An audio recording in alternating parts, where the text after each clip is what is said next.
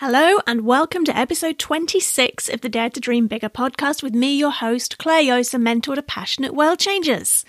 You can find the show notes and the deep dive resources and the bonus workbook for today's episode at www.dtdbpodcast.biz forward slash 026.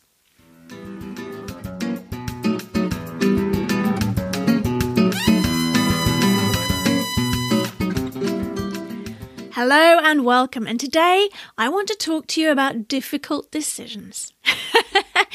I was helping somebody out in a tech group on Facebook the other day on the mailing system that I use. And this person came back and they just said, you know, I find it so hard to make decisions. This is so common whether it's with my mentoring, my mastermind clients, my Dare to Dream Bigger Academy members, or just people that I know and love, and even myself and people I see on social media, making decisions can be terrifying. Why is it? Because when you make a decision, you're saying, right, this is what we're going to do. You've made that commitment. In that moment of decision, you open the doors on your future. While you're still waiting to make the decision, you're treading water. You don't actually have to commit, and nothing feels scary.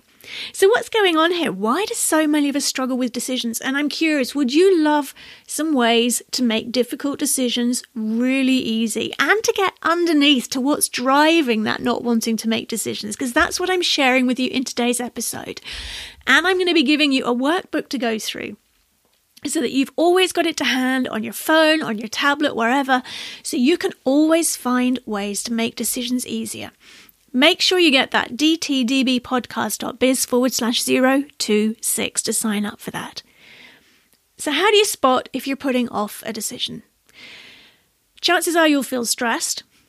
Chances are you'll find yourself procrastinating and filling your to do list with loads of stuff that actually, if we're honest, isn't really quite so important. You might find yourself subconsciously creating drama in areas of your life that are completely unrelated to decisions so you don't have to face it, and often saying no when we secretly mean yes.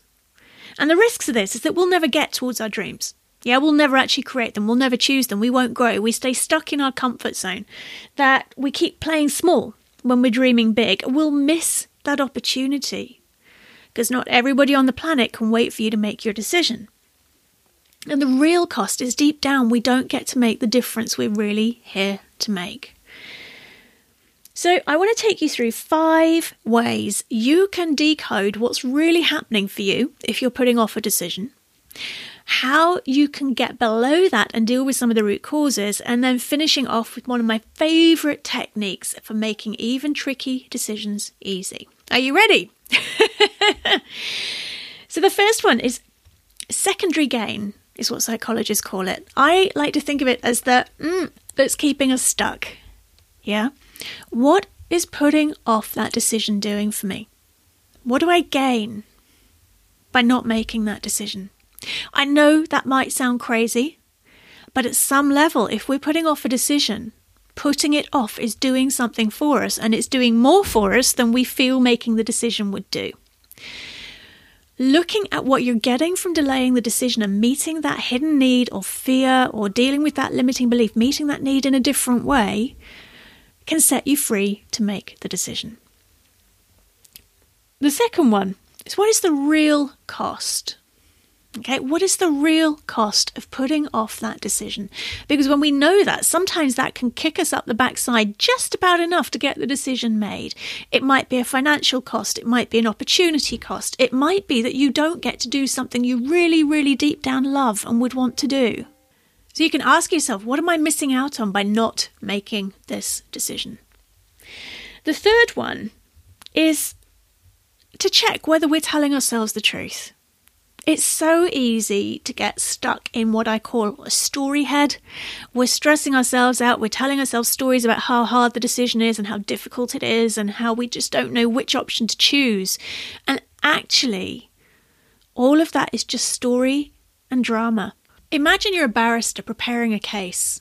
If you were to look at the situation around this decision, and you stripped out the emotions and you stripped out the drama, what is true in this? And what is just my projection, my worries, my concerns? When you take out the drama and you release the emotions, it's often much easier to see the path that you can take to make that decision easy. Step four. This is one of my favourite ways on yes no decisions. This is a really good way of getting the answers that you need. You see, when you try to think your way out of stuckness that was caused by your thinking mind, you're very unlikely to succeed. Einstein famously said a problem cannot be solved by the same level of thinking that created it. So ask your body.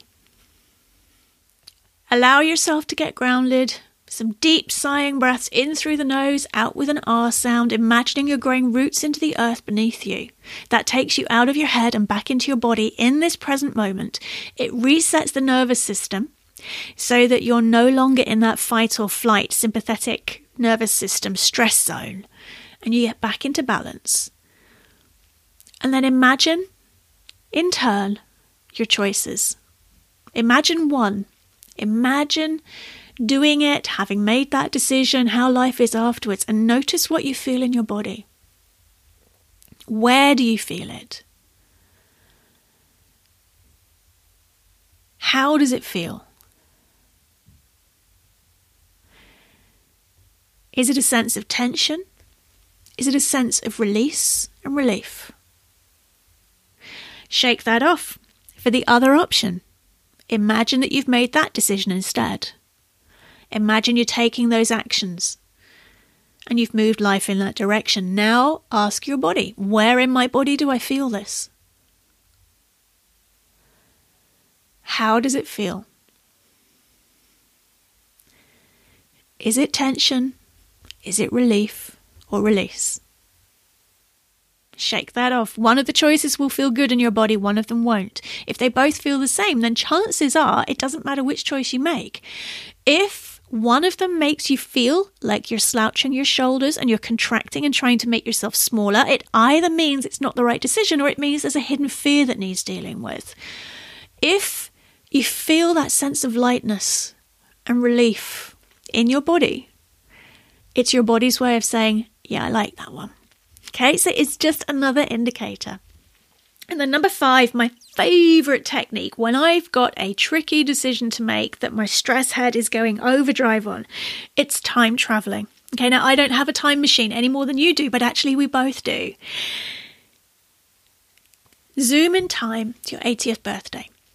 Imagine if you're already 80, just go forward a few years, as many as you want to, but go to your 80th birthday party and imagine you've managed to get some quiet time away from everybody who's helping you to celebrate and look back at the you in the now who had this decision, who had this choice to make.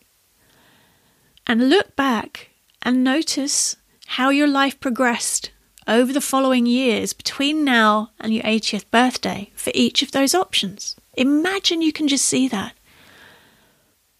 Which option would the 80 year old you advise you to choose? Maybe it's neither option. And what advice would they give you? Would they tell you that you're making a mountain out of a molehill and you just need to take some action and just pick something because you can usually change your mind on most things and stop building it into a drama and stop using it as an excuse to procrastinate and stop standing in your stole shoes? Or would they say, my goodness, option whatever is a really bad idea and it's going to go totally tits up if you do that one, and I really suggest you don't. It's how to gain the benefit of decades of hindsight in under five minutes, and it's one of my favourite tricky decision making techniques. So, my encouragement to you, if you've got a difficult decision to make, is press a pause on the analysis, press a pause on the rational thinking. Ask your body, ask the future you, Look below the surface at what procrastinating on this decision or putting it off is doing for you. And aim for that feeling of making the difference you're here to make in the world from a place of flow rather than pushing. Aim for that sense of relief. Deal with the hidden fears. Deal with the limiting beliefs. Make the decision and then take action on it. And if you'd love some how to on all of that, because it's easy to say, then it's all there waiting for you in the Dare to Dream Bigger handbook. I take you through how to spot secondary gain, how to spot the hidden beliefs that are getting in the way, how to deal with your fears, with your hidden excuses, out of date habits. how to even deal with your inner critic, with your fear of imposter syndrome, feeling like a fraud, with self sabotage. Everything that we do to get in our own way, we cover in the handbook. And I give you completely unfiltered the same quality of stuff that I share with my mentoring clients, my masterminders, and my Dare to Dream Bigger Academy members. So if you've not pre ordered your copy yet, get it now at daretodreambiggerhandbook.com. That's dare to dream bigger handbook.com. And there are some gorgeous bonuses waiting for you in the Readers Club. I'd love to share that with you. And there's also a free download for you with some questions and worksheets to take you through exercises to help you with today's topic with making tricky decisions. Sometimes answering questions and writing the answers down can give us more insight than days or weeks or months of spinning the ideas round in our heads.